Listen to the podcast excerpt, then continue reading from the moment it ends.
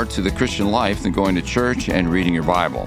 If you've ever wondered just how involved God is in your everyday life, then you come to the right place. Join me, Pastor Tom Marcis, and Vicar Jason Kohm as we take an in depth look at applying the scriptures to our daily lives, to the Ten Commandments, baptism, the Lord's Prayer, and more. Welcome to Living the Faith.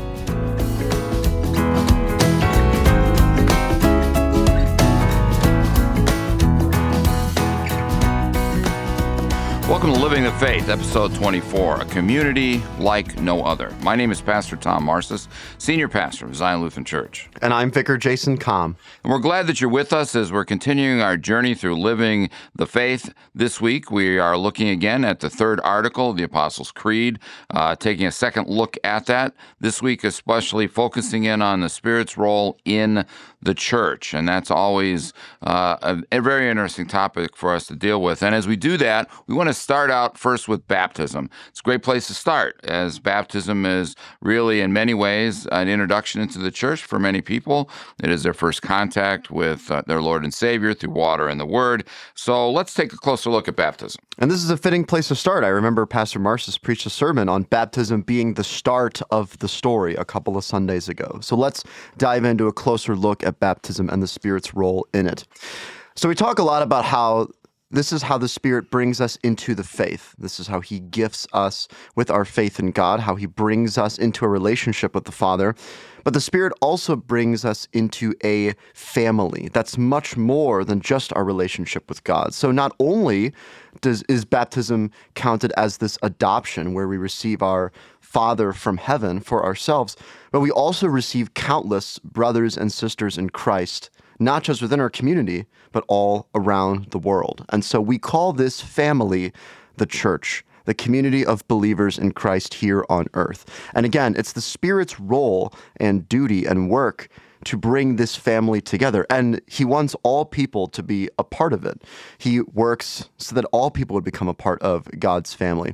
But the church as a whole is much more than just you know, it's not just the building that we go to every Sunday morning. It's not just the people that we see every Sunday morning, but it's all people who have been baptized into Christ Jesus that count as the church, as our family, as our brothers and sisters in the Lord. And as we're using this term family, I think it's important to acknowledge that not all families are created equal in this life. Uh, some of us have very good relationships with our family, uh, lots of siblings, siblings get along. Others of us, uh, very small families, uh, siblings don't necessarily get along, children don't necessarily get along with their parents and vice versa.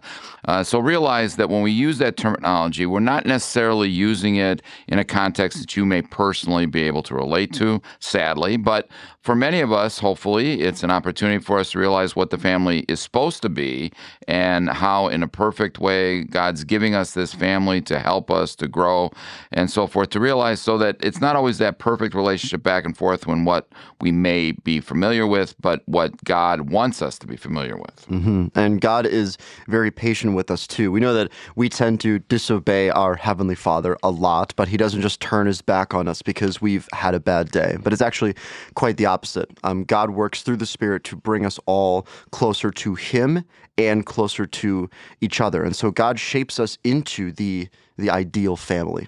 Well, and if any of you have the privilege of having uh, children come into your family through adoption, I know that my family personally has that. There, there's something wonderful. It's amazing. If if you have never experienced it, it's something amazing having these children brought into your family, and while they're not necessarily physically uh, a part of the family in the sense that blood related, uh, oh, so much more, and the special specialness of that adoptive relationship, and in a sense that's what's happening here. We're being adopted into God's family through the waters of baptism, and uh, not because uh, of any other thing, but God chose us, and that's there's there's something special about that when you talk about adoption, and we chose you to be a part of our family. We are in this together, and God uses that imagery when He talks about the building and growing of the family and the adoption in, and making us all then uh, a part of the body of Christ and how that makes us one.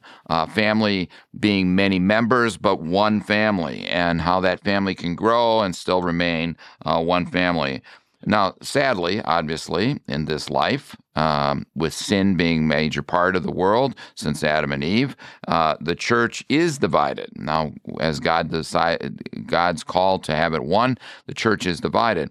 But even in its division, God still reigns. God's still in charge. Even though in our sinfulness, uh, this church won't talk to that church or complains about this and that, um, yet we what ultimately brings us together and makes us one is Christ Jesus. And notice how it's called the body of Christ, not the bodies of Christ, not the many churches of Christ, but just the one true body of Christ, his church. And so yes, there there is this mysterious oneness that we have even though there's also great division, which would not make the apostle Paul very happy if you remember talking about his letters in our trek through the scriptures from last year. He came down on division pretty hard, but we have this promise that when Jesus returns, he will unite his flock scattered all around the world and he will truly make us one. And so we have this hope to cling to that we don't see like the true oneness of the church right now, but that is our eternal reality in the Lord. It's coming.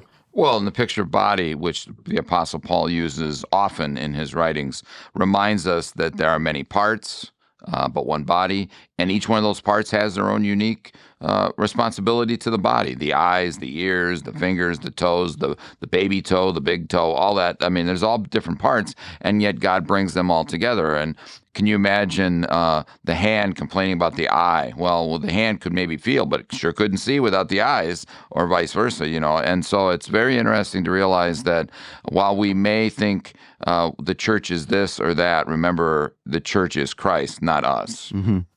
Well, now let's move to what makes the church unique from other communities or organizations in the world. There's a lot to go over here. So, first, Jesus is the head of the church. He is the personal leader of the church. We could call him the boss. He runs things. This is his church not our church that we run, but his church that he is in charge of.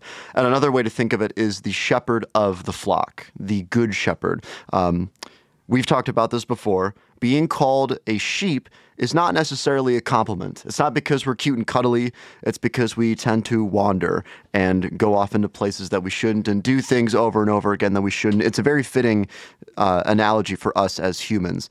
How much more fitting of an analogy is it for Jesus, the Good Shepherd, to never get weary about his work? He never gets tired of being the leader of the church, but this, this is his joy. He lives for this church to make it grow and to sustain the sheep that are in his flock.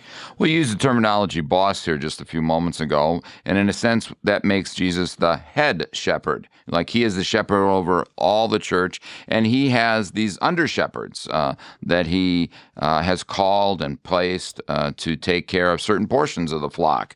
Uh, the under shepherd isn't the big boss or the head shepherd. Uh, uh, his, concern is with this per, particular portion of the flock, and so to realize that a pastor will often fall into the language, my congregation, so forth, my church. Uh, but really, it's his church. We get to serve it. And so it's really Christ Church. I often tell confirmation kids, you know, who's the head in charge at Zion Lutheran Church? And of course, a lot of them think, oh, well, this is a chance to make some brownie points with Pastor. It's you. No, not me. Uh, uh, I'm the under shepherd. It's not the it's not the elected leadership. It's not Grandma Schmidt who thinks she knows the best thing for the kitchen or so forth. Uh, no, it's Jesus is the head. We we merely are his under shepherds leading the flock underneath him, and to realize that yep, Zion Lutheran Church and may, my name may be on the marquee, so to speak. Uh, Thomas R. Marcis Jr., senior pastor, but it's really the Lord and Savior. Mm-hmm. And it's like that for all churches all around the world. The church, what, else makes it unique is that it's also the only community in the world through which God forgives our sins. It's the only community through which he works that. You can't go into Target and just buy the forgiveness of sins. You can't sit down in a restaurant and order the forgiveness of sins. That's just not how it works. What happens is that God comes to us in worship, in church and forgives us. And he only does this through the church. And so we could call the church holy or set apart for the administration of the word and sacraments. That's kind of what makes the church what it is. It is this unique, special community, this group of people through which God does these things, through which God forgives us of our sins. And He doesn't choose to do that through any other community, it's only the church. Well, uniquely too is the fact that it is built upon all these eyewitness testimonies. Uh, the book of Acts in the early days of the Christian church has all kinds of eyewitness testimonies to various aspects. And one of the things that's also interesting with that is to know that how the book of Acts was written.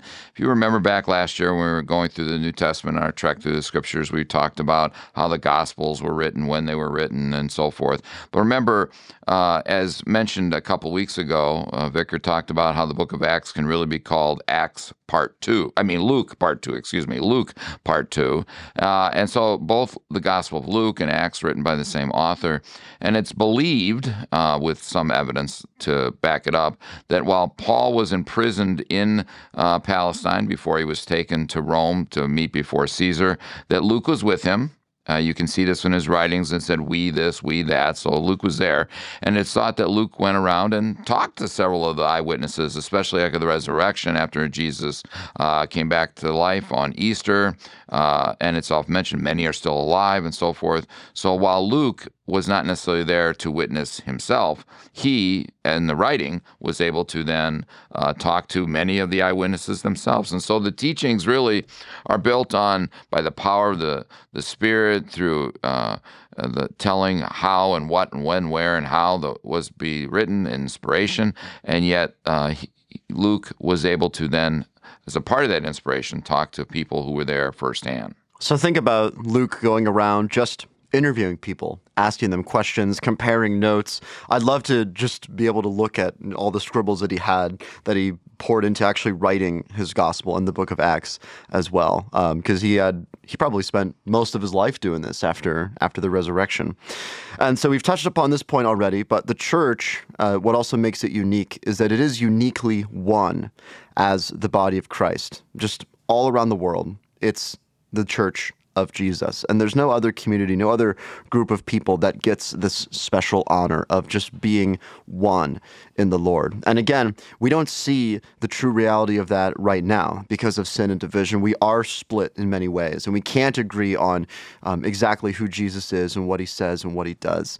But he will remove all those divisions and barriers one day, and we will be able to experience that as God intends. And so that is something to look forward to. That's a promise that we have of like if you think God's family is large now with what you can see, just wait. Just wait until he returns. There's going to be without number brothers and sisters in Christ that we will get to spend eternity with in perfection. It's a lot to look forward to.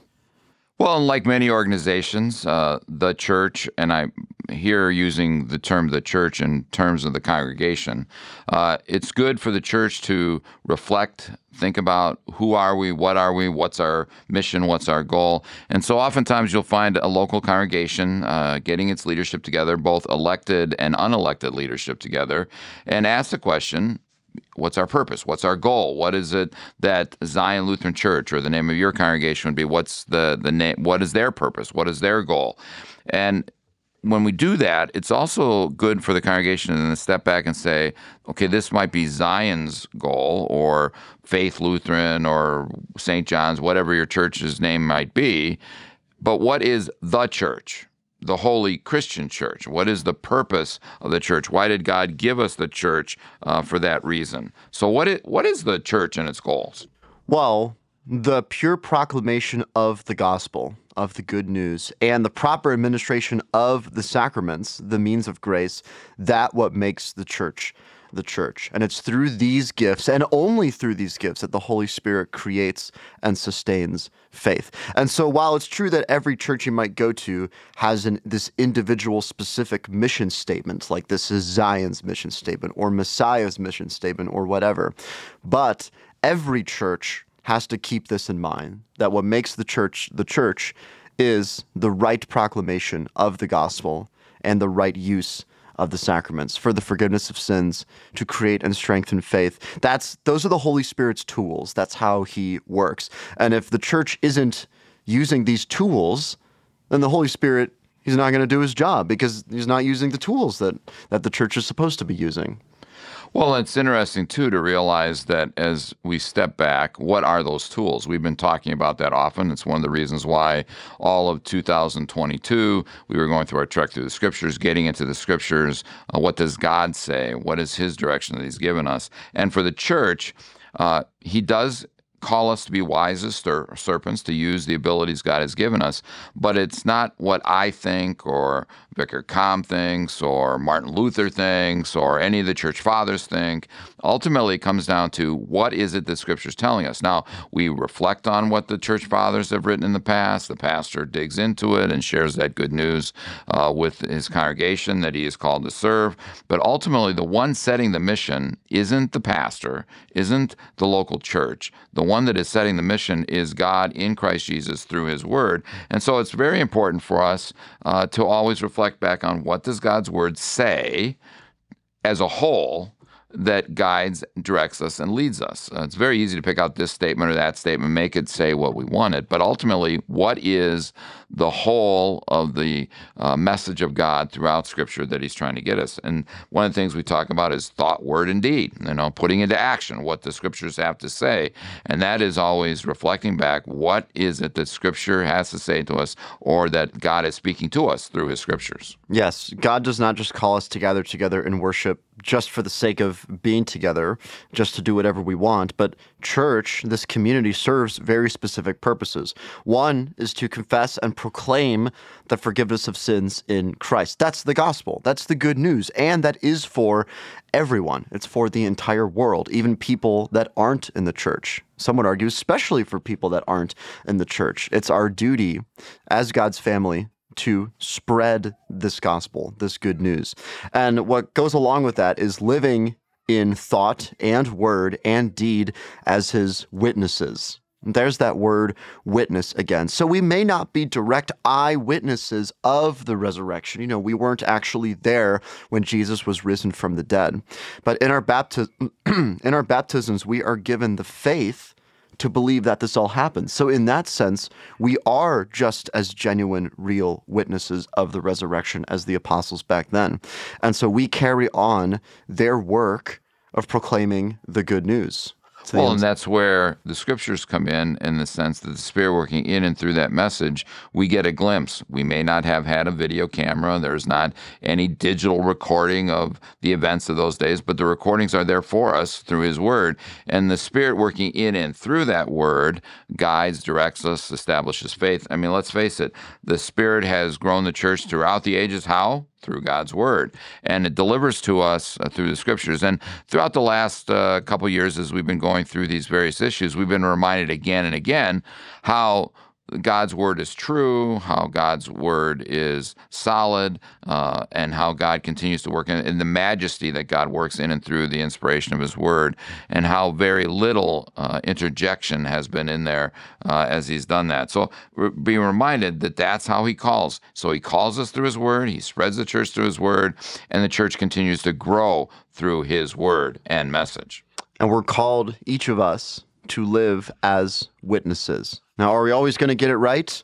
No, but there is grace for our failings, and we never do it alone. We never do anything alone. Here in this earth um, and in the life to come, the Lord is always with us, and He's given us this huge, wonderful family, our brothers and sisters in Christ, to be with us, to walk beside us, and just to love each other. That was Jesus' main command throughout the Gospel of John was love each other as I have loved you, as the Father loves me. And so that's that's what the Spirit works towards. He works toward us to have and share and know the love of God. And as we do that, uh, one of the things that you've heard us say on this podcast uh, over and over again remember who the enemy is. The enemy is not others in the church. The enemy is those outside the church. Now, that doesn't mean necessarily that we're going to ignore the differences that we might have or to have discussion about how things should be this way or that way. That's not what we're saying here. But the ultimate enemy, the real enemy, is the devil in the world outside the church, even our own sinful flesh that we struggle with. But the devil in the world out there, that's the enemy not inside the church. And so sometimes we seem to focus so much of our energy on the disagreements that we have inside the church that we forget about the call to go outside the church and bring those in. So uh, remember that too as we go through this and through the readings this week as well. Well, we hope that uh, this has been uh, helpful for you as you dive into the scripture readings for this coming week, as we continue to look at the third article of the Apostles' Creed, as you uh, take moment to pause on the prompt questions and take some note of that, and as we dive ever deeper into the work of the Spirit and in the church. Lord's blessings in your study this week, and may the Spirit continue continue to guide and direct you in your daily walk of faith.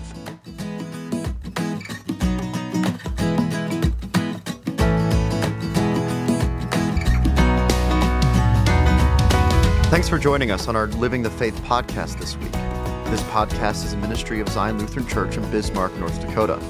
To contact us, learn more, or for more resources on our journey this year, please visit zionbismarck.org or find us on Facebook, Instagram, Twitter, or YouTube. This podcast was made possible by a grant from Lutheran Church Extension Fund. We thank them for their support. Please join me in prayer as we begin our new week. Blessed Lord, you have caused all holy scriptures to be written for our learning. Grant that we may so hear them, read, mark, learn, and inwardly digest them, that by patience and comfort of your holy word, we may embrace and ever hold fast the blessed hope of everlasting life. Through Jesus Christ, your Son, our Lord, who lives and reigns with you in the Holy Spirit, one God, now and forever. Amen. Thanks again for listening. Tune in next time as we continue learning how God's truth in the Scriptures applies to our daily life. God bless your reading this week.